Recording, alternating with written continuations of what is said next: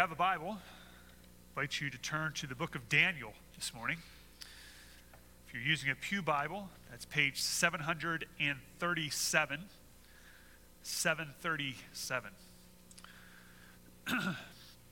Just uh, in the past month in America, we've had a, a few different things happen. A TV personality, popular among some conservatives, who is a man married to a man, announced that he and his husband would be welcoming two babies in August. They're doing this via one woman's donated eggs and two women surrogates. If you're keeping track, that involves five people. This past month in America, the Assistant Secretary of the HHS, that's the Department of Health and Human Services, Services who is a biological man identifying as a woman, was nominated and celebrated by Time magazine as one of this year's Women of the Year.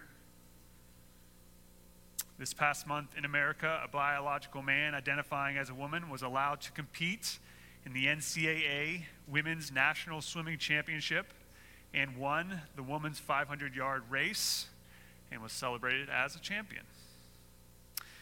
This month in America, a woman, a woman nominee for the Supreme Court of the United States was asked, Can you provide a definition for the word woman? To which she said, No. No, I can't. Not in this context. I'm not a biologist. A British liberal thinker named Theo Hobson has defined a moral revolution in three phases. He says this that which was repudiated must be celebrated, that which was celebrated must be repudiated, and those who will not celebrate must themselves be repudiated.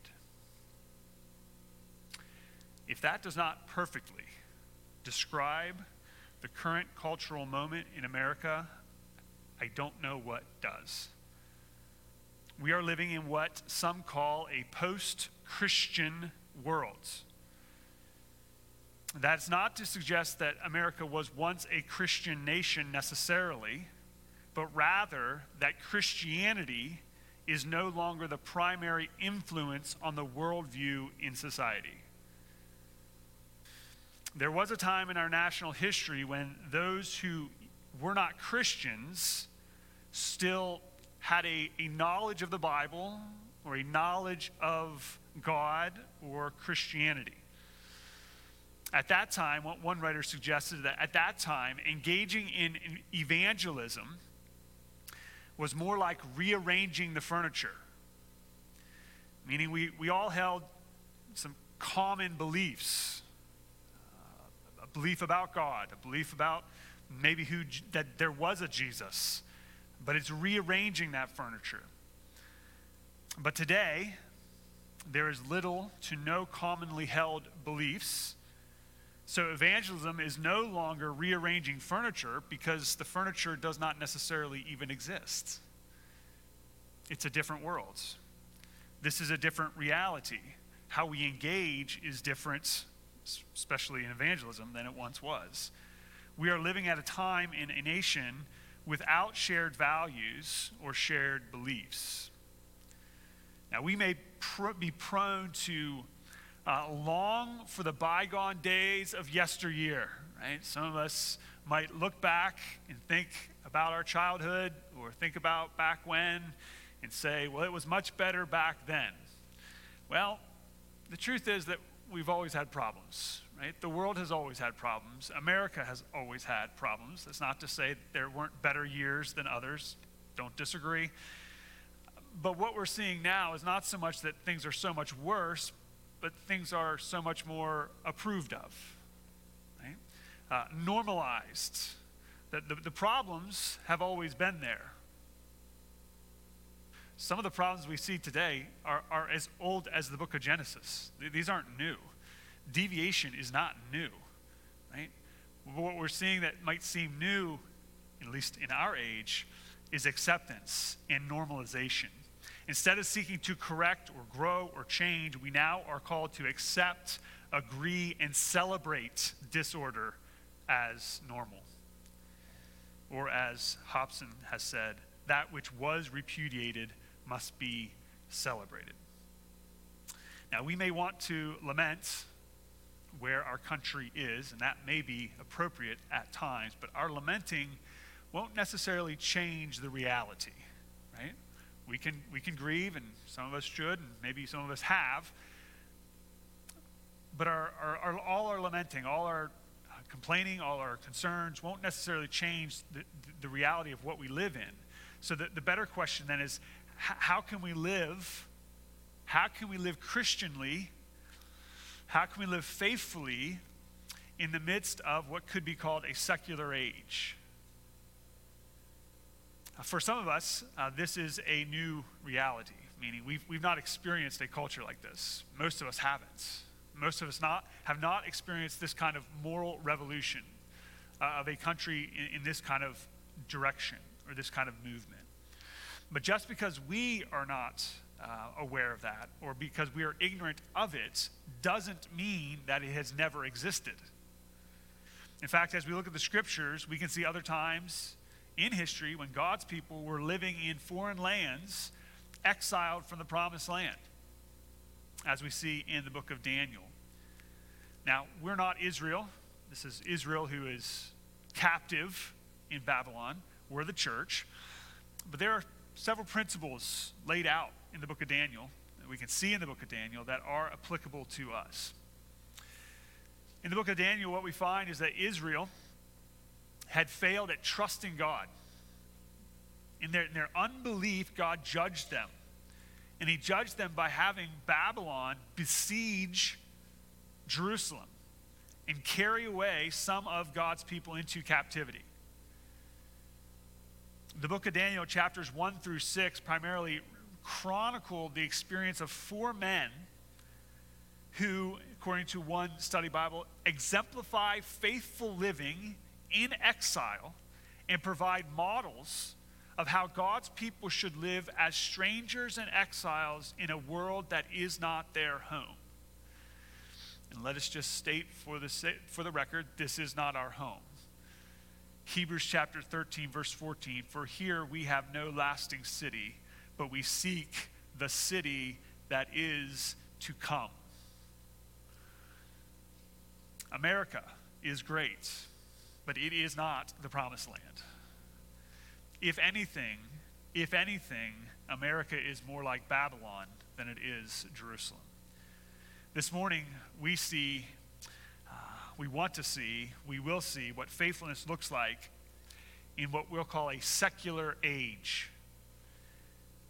By secular or secularism, we mean this. Um, let me just offer you a definition from Albert Mohler the absence of any binding theistic authority or belief. This is, he goes on, this is a, a psychological, sociological process whereby societies become less theistic. So when we say secular, what we're saying is the idea of moving away from God, moving away from religion to irreligion. No longer having this binding theistic or, or, or theism is God, right? Authority or belief that is over us. So the question then is how can we live in such a context? Well, let's look at chapter 1, verses 1 through 8, and we'll see our first principle here. Daniel chapter 1, verse 1. In the year of the reign of Jehoiakim, king of Judah, Nebuchadnezzar, king of Babylon, came to Jerusalem and besieged it. And the Lord gave Jehoiakim, king of Judah, into his hand with some of the vessels of the house of God. And he brought them to the land of Shinar, to the house of his God, and placed the vessels in the treasury of his God. Then the king commanded Ashpenaz, the chief eunuch, to bring some of the people to Israel, both the people of Israel both of the royal family and of the nobility, youths without blemish, of good appearance, skillful in all wisdom, endowed with knowledge, understanding, learning, and competent to stand in the king's palace and t- to teach them the literature and language of the Chaldeans. The king assigned them a daily portion of the food that the king ate and the wine that he drank.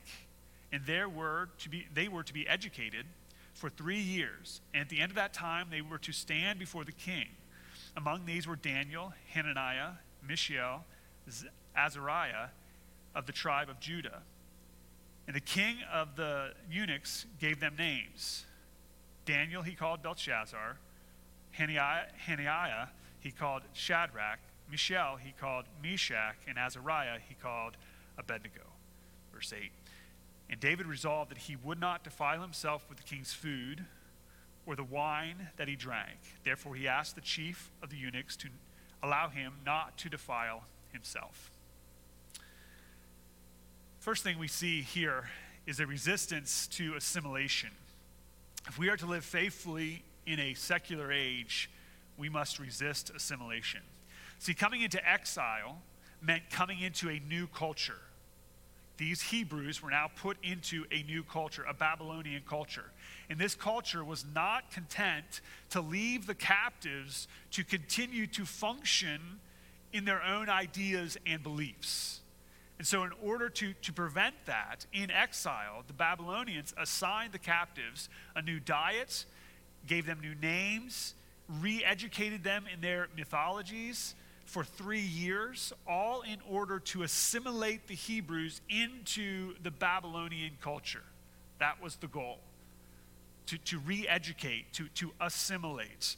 This was an attempt to drive out their religious and cultural identities in order to make them more like the Babylonians. But here in verse 8, we see what Daniel says to this in essence. But Daniel resolved that he would not defile himself with the king's food and with the wine that he drank. This is just a, a, a, a window into the mind and heart of, of Daniel. He resolved, or he declared his intent not to eat the king's food or the drink. It says not to defile himself. Now, this may not have been necessarily because the food was bad or wrong, although it may have been offered to idols. That may have been part of what Daniel was thinking about. But more to the point, Daniel refused. He refused the assimilation in order to retain his distinctive Jewish identity and to retain his dependence on the Lord. Daniel was determined. He had set or he had fixed his heart on what he would or would not do. He was resolved. In 1722, after his conversion, Jonathan Edwards, who we know from history came to be one of the leaders of the revival known as the Great Awakening, began writing a list of resolutions. In, in, in total, he wrote 70 resolutions over a two year period while he was the ages 18 and 19. He, here are a few of the re- resolutions that he, he wrote. The first, or this one, this was the sixth one, resolved to live with all my might while I do live. Another, resolved that I will live so as I shall wish I had done when I come to die. Resolved never to do anything which I should be afraid to do if I expected that I would uh, that it would be above an hour before I should hear the last trumpet. Writes kind of differently than we speak. Last one I frequently hear persons of old age say how they would live if they were to live their lives over again. Resolved that I will live just so as I think I shall wish I had done, supposing that I had lived to an old age. Edwards, as a young man, resolved many things. There's 70 of them. We're not going to read them all. He resolved or he determined that he was going to make certain choices he was going to do things or not do things, all to, to honor God and not waste his life. And he didn't. And Jonathan Edwards' impact on the church continues today. Daniel had resolved that the culture of Babylon would not conform him. it would not reform him. Here, here's the, the reality for us today we are constantly being formed. You and I are constantly being formed. We're every day, right? We, we, we have um, so many different things coming at us. The question is not if we're being formed, the question is what is forming us? Right? Is it the world or is it the Word? I heard recently on a podcast this, this statement Our spiritual formation must be stronger than the world's formation.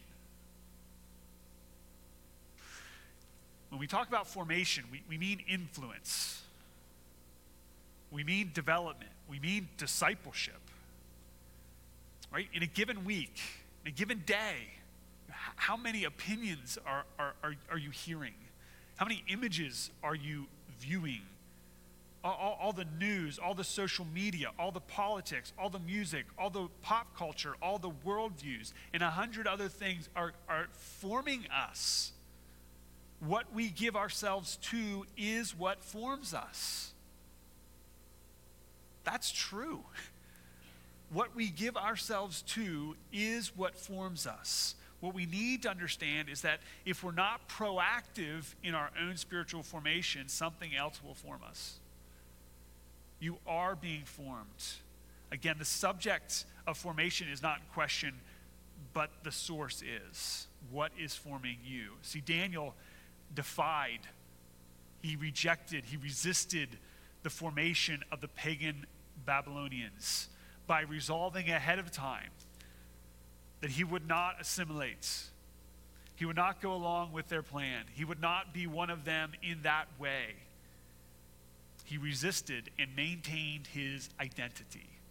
We live in a world that is constantly seeking to form and to assimilate us into their worldview every day. Every day. We must resist. We must resist assimilation if we're going to live faithfully in this current age. If we are to be faithful, we must resist, but that's not all. Let's look at verses 8 through 16. And Daniel resolved that he would not defile himself with the king's food nor the wine that he drank.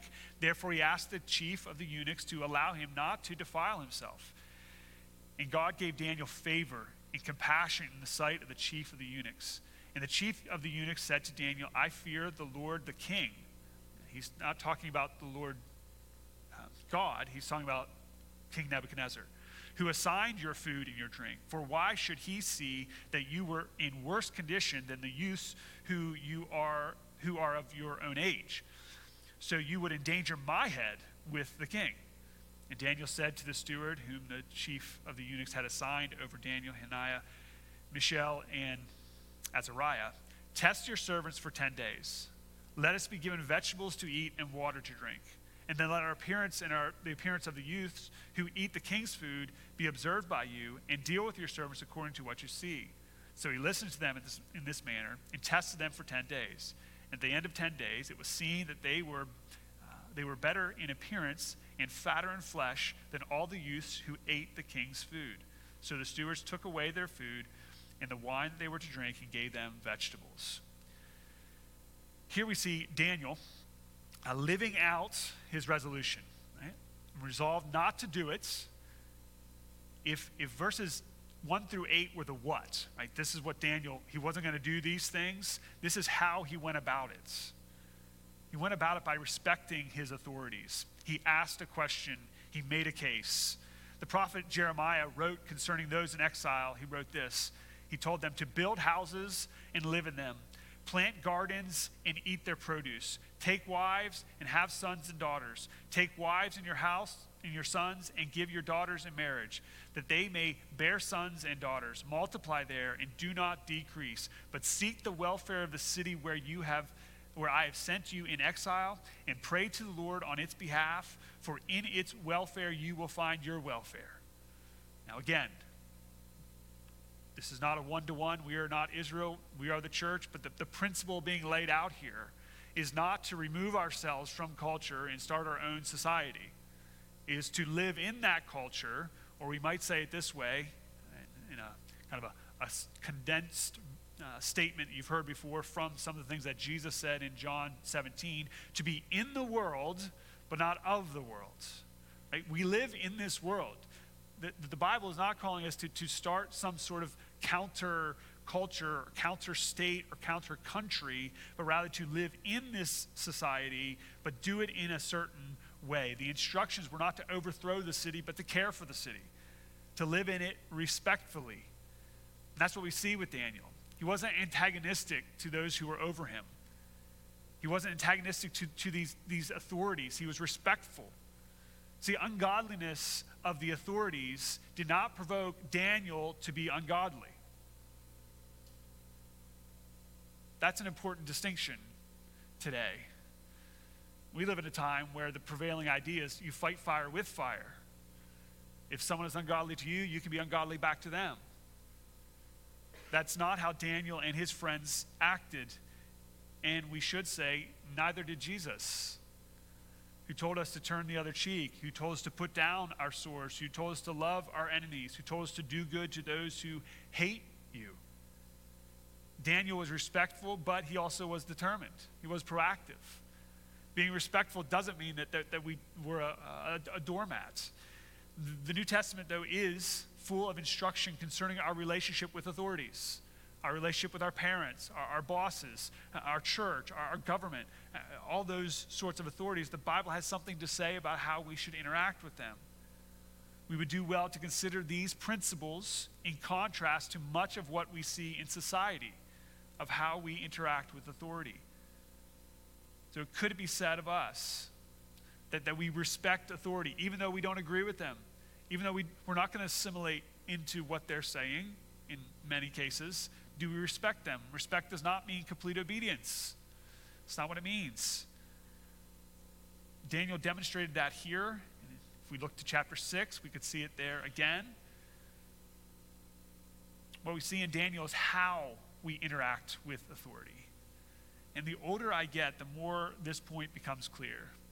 We may have a point, we may have the what right, but the how, the how we go about the what really does matter.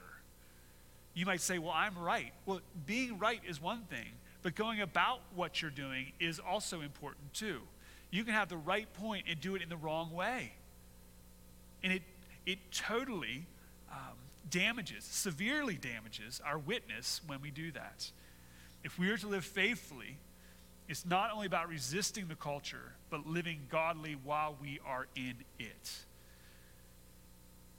Just a couple chapters later in this book, we read another familiar story about three of the men listed in chapter 1. You turn to chapter 3. And in this narrative, we see two more aspects of faithfulness amid secularism. We'll summarize uh, verses 1 through 12 here. The, the king, King Nebuchadnezzar, had made for himself, or had made for himself, an image. An image of gold, whose, according to chapter 3, verse 1, was 60 cubits uh, high, and its breadth was six cubits. Now, most of us don't measure things in cubits too often, so I looked up the measurements. So 90 feet high and nine feet wide. Right? So couldn't really couldn't really miss this one. 90 feet high, nine basketball ball hoops on top of each other, and nine feet wide. It's a, a pretty pretty significant statue. And he calls all of his officials together There's a list of them there in, in, in verse 2. And they stood before this, this image and they heard this proclamation. Verse 4 tells us the proclamation. You are commanded, O peoples, nations, and languages, that when you hear the sound of the horn, the pipe, the lyre, the trigon, the harp, the bagpipe, and every kind of music, you are to fall down and worship the golden image that King Nebuchadnezzar has set up.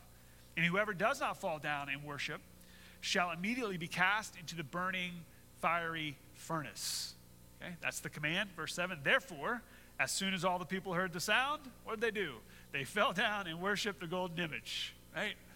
Threat given, threat obeyed, right? Except not all the people actually did that. Not all the people actually fell down. Verse 8 tells us, therefore, at that time, certain Chaldeans came forward and maliciously accused the Jews. There were some people who noticed that there were a couple of guys, a couple, three guys, who didn't actually bow down. And they're not going to let this go. You might remember these guys were, were put into a position back in chapter 1 because of, of uh, their, their health uh, and because of who they were. They got uh, put into a position, and now they're going to get uh, accused, rightfully accused, of not following the king's order.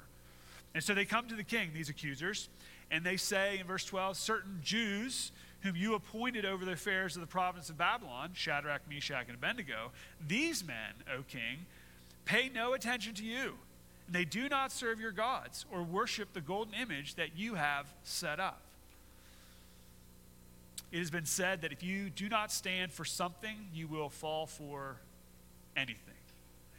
Here, Shadrach, Meshach, and Abednego are faced with a command, a decree from the king of Babylon. This was the king, right, who besieged Jerusalem and took a bunch of people as slaves and captive, right? He, this guy doesn't mess around. Like these aren't empty threats. We shouldn't, we shouldn't read them as empty threats. So you could, could believe that the pressure and this threat was actually real. And yet, as we hear this command given, and what we know of the scriptures already written that these men would have known about, the command to worship a golden image was in direct conflicts with what God had already said. The Ten Commandments, Exodus chapter 20, verse 4 You shall not make for yourself a carved image or any likeness of anything that is in heaven above, or that is in the earth beneath, or that is in the water underneath the earth. You shall not bow down to any of them or serve them. For I, the Lord your God, am a jealous God, visiting the iniquity of the fathers on the children to the third and the fourth generation of those who hate me, but showing steadfast love to thousands of those who love me and keep my commandments. As much as we can imagine, there was pressure on these three men, we also recognize that there was great clarity too. Why? Because God had already spoken. He'd already spoken. God had already said what, what to do in, in a situation like this. And these men were proving themselves willing to die instead of break God's law. Hear that. These men were willing to die instead of breaking God's law. They were rejecting any other allegiance than their allegiance to God. When the world around them was literally bowing down to a graven image, they stood. One could have argued with these men that, that um, culturally they're on the wrong side of history in Babylon. Right?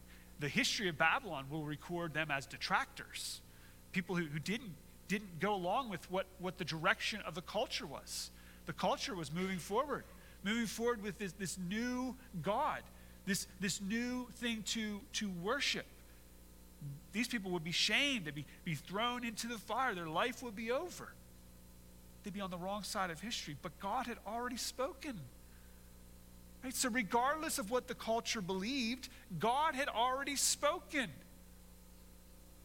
Listen, as, as a biblical Christian, God has already spoken. So we come to these, these moments in, in time and in our culture and in our, our, uh, our lifetime where, where we are faced with the decision between what the culture says and what the Bible says, God has already spoken. Will there be pressure? Yes, there'll be pressure. But there is great clarity because God has already spoken. Did I say that yet? The question comes to us. The question comes to you. Are you going to be on the right side of history?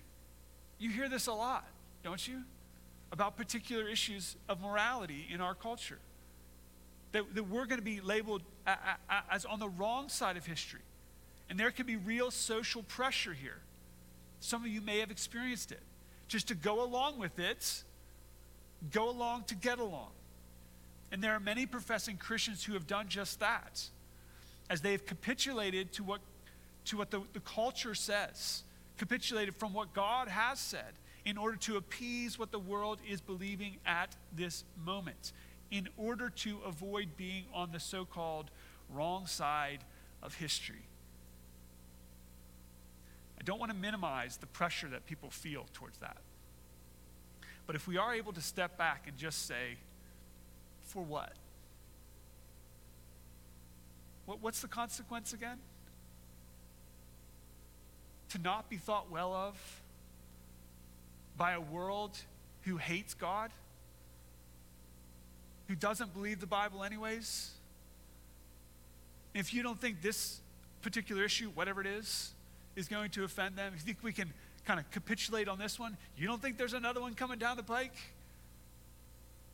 Y'all know that this, this deviation doesn't stop here, right? We all realize that, right? Like the LGBT, there's a plus sign there, bro.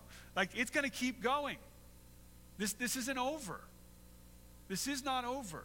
So if we think we can capitulate on one of these issues and so to appease the people, it's not how it works. Nebuchadnezzar will not be appeased. The culture will not be appeased. We can't do it. It won't work, anyways. And if it would work, for what? For their opinion? For glory now? You would exchange glory now for glory later? God forbid. Since when has it been our ambition to be thought well of by the world?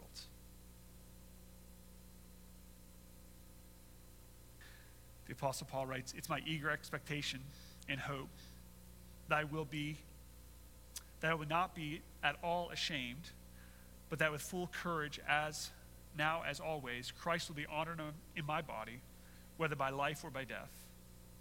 For to live, for me to live is Christ's, and to die is gain. Now, some of us in our moments of honesty would ask ourselves, would I actually be able to stand, though? Right? The king, the guy who, who calls all the shots, like he holds my life in his hands, presumably, humanly speaking. Would I actually be able to stand? Would I actually be willing to risk being thrown into a fiery furnace instead of bowing to his statue? Well, the first question we should ask ourselves is who are we following and who do we fear? Right, that's the first question. Who are you following?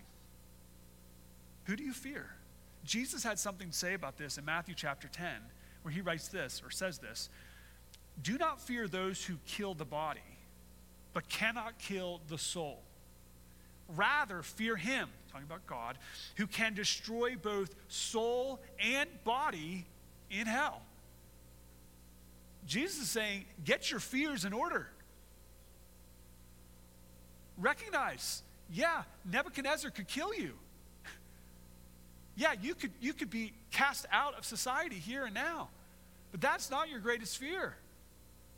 Your greatest fear is, is the one who could destroy both body and soul in hell. He is the one that we please, He is the one that we follow. Like these men, we must resolve now to obey God and His word, to reject all other rival allegiances, and to follow Christ alone and faithfully endure. Which brings us to the last point in verses 13 through 30, where Nebuchadnezzar hears about this and he's not happy. He's not happy that there's three guys who are defying him. And so he calls for them to be brought to him, and he says to them in verse 14, Is it true? Is it true? Is it true that, that, that you're not going to, uh, to worship that you won't serve my gods and worship the golden image that I have set up? Is it true that you've rejected assimilation? Is it true that, that you are not living as a pagan Babylonian? Now, verse 15, he continues Now, if you're ready when you hear the sound, fall down and worship, and all will be well. Right? I'm going to give you another chance. I'm going to give you one more chance. here it is. Next time you hear it, you bow down, we're cool. But if not, if not, the rest of verse 15 says, You shall immediately be cast into the burning fiery furnace. And who is the God who will deliver you out of my hands? Verse 16 Shadrach, Meshach, and Abednego answered and said to the king, O king, we have no need to answer you in this matter. If this be so, our God, whom we serve, is able to deliver us from the burning fiery furnace, and he will deliver us out of your hand, O king. Listen to verse 18. But if not, be it known to you, O king, that we will not serve your gods or worship the golden image that you have set up.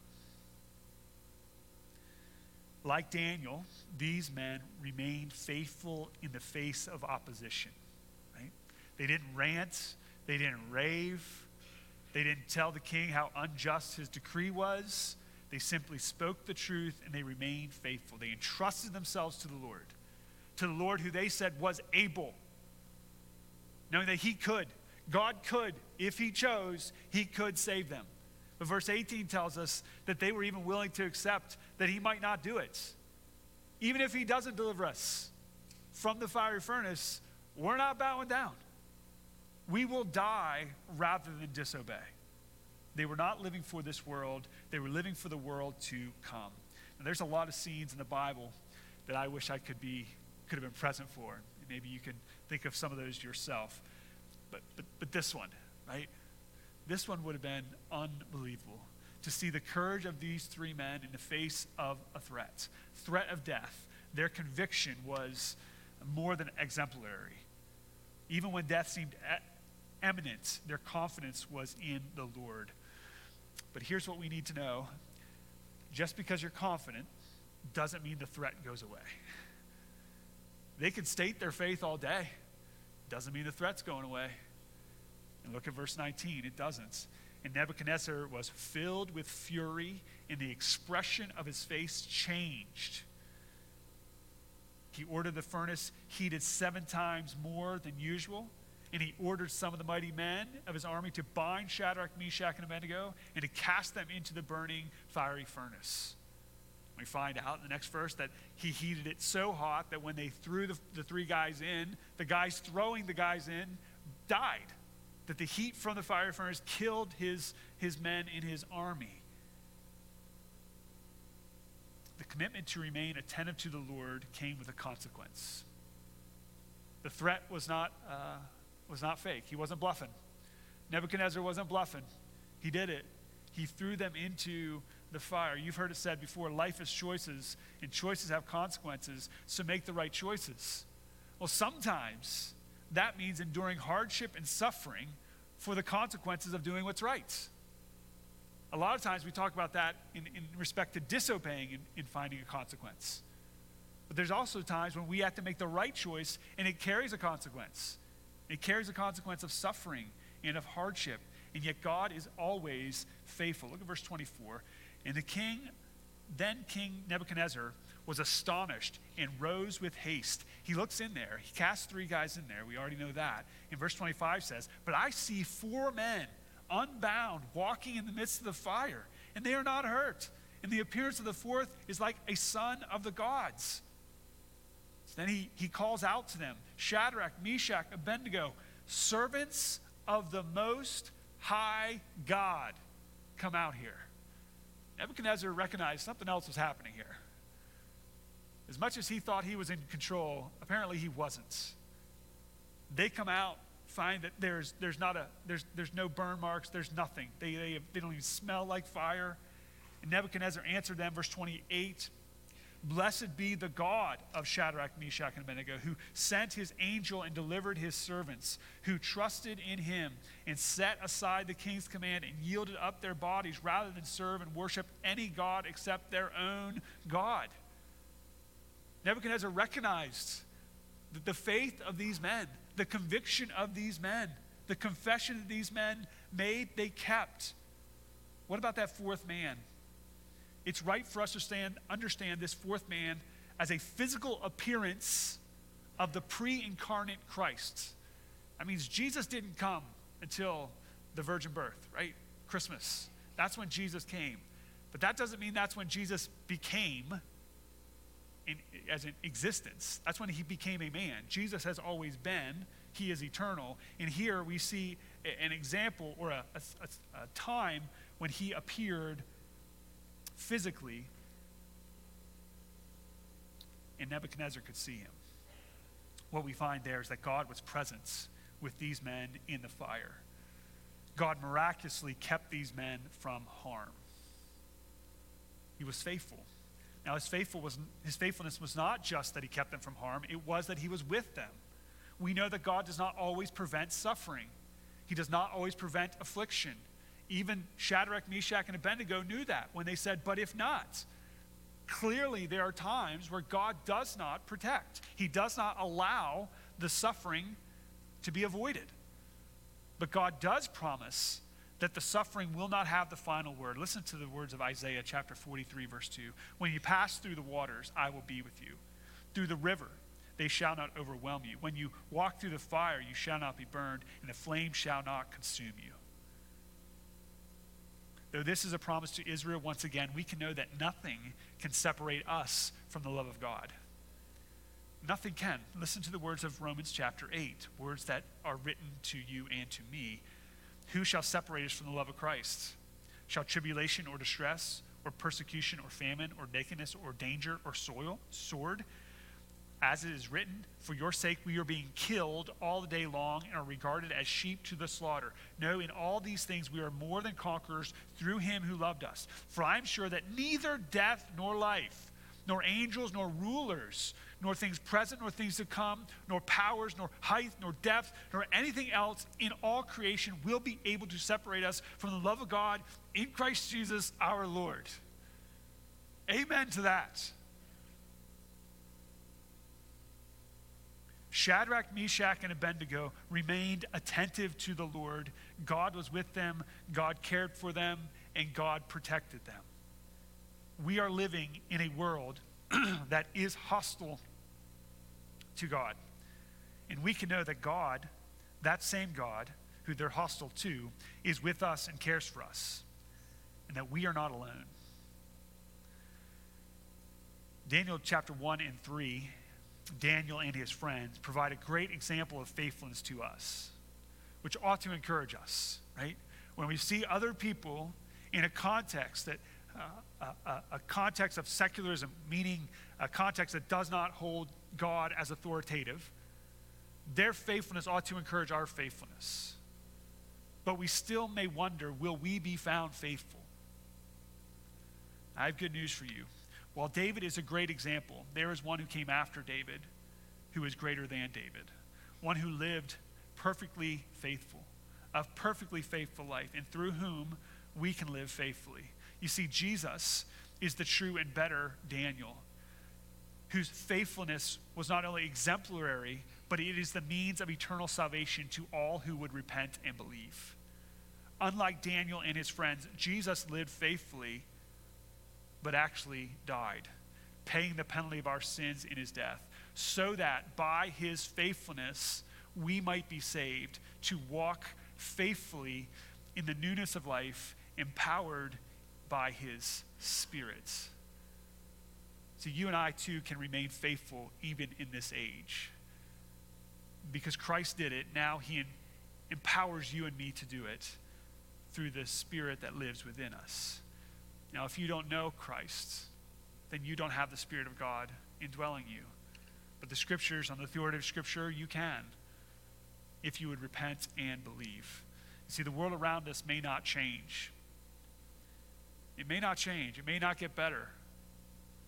But by the grace of God, we can remain faithful in the world around us for the glory of God and for the good of others. Would you pray with me? Father, we thank you for your word.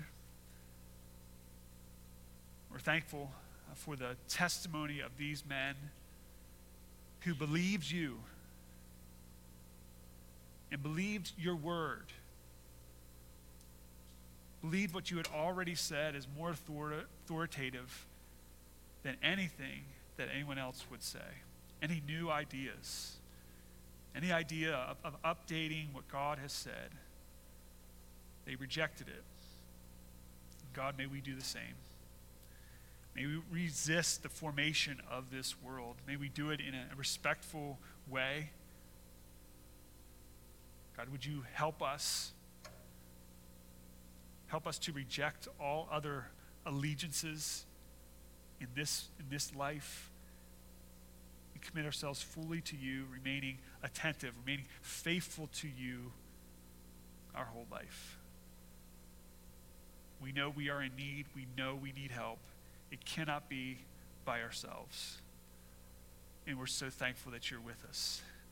Like you were with Shadrach, Meshach, and Abednego. God, through your Spirit, you're with us now. So we pray for continued enablement to follow you and to obey you. Would you help us, we pray. In Jesus' name, amen.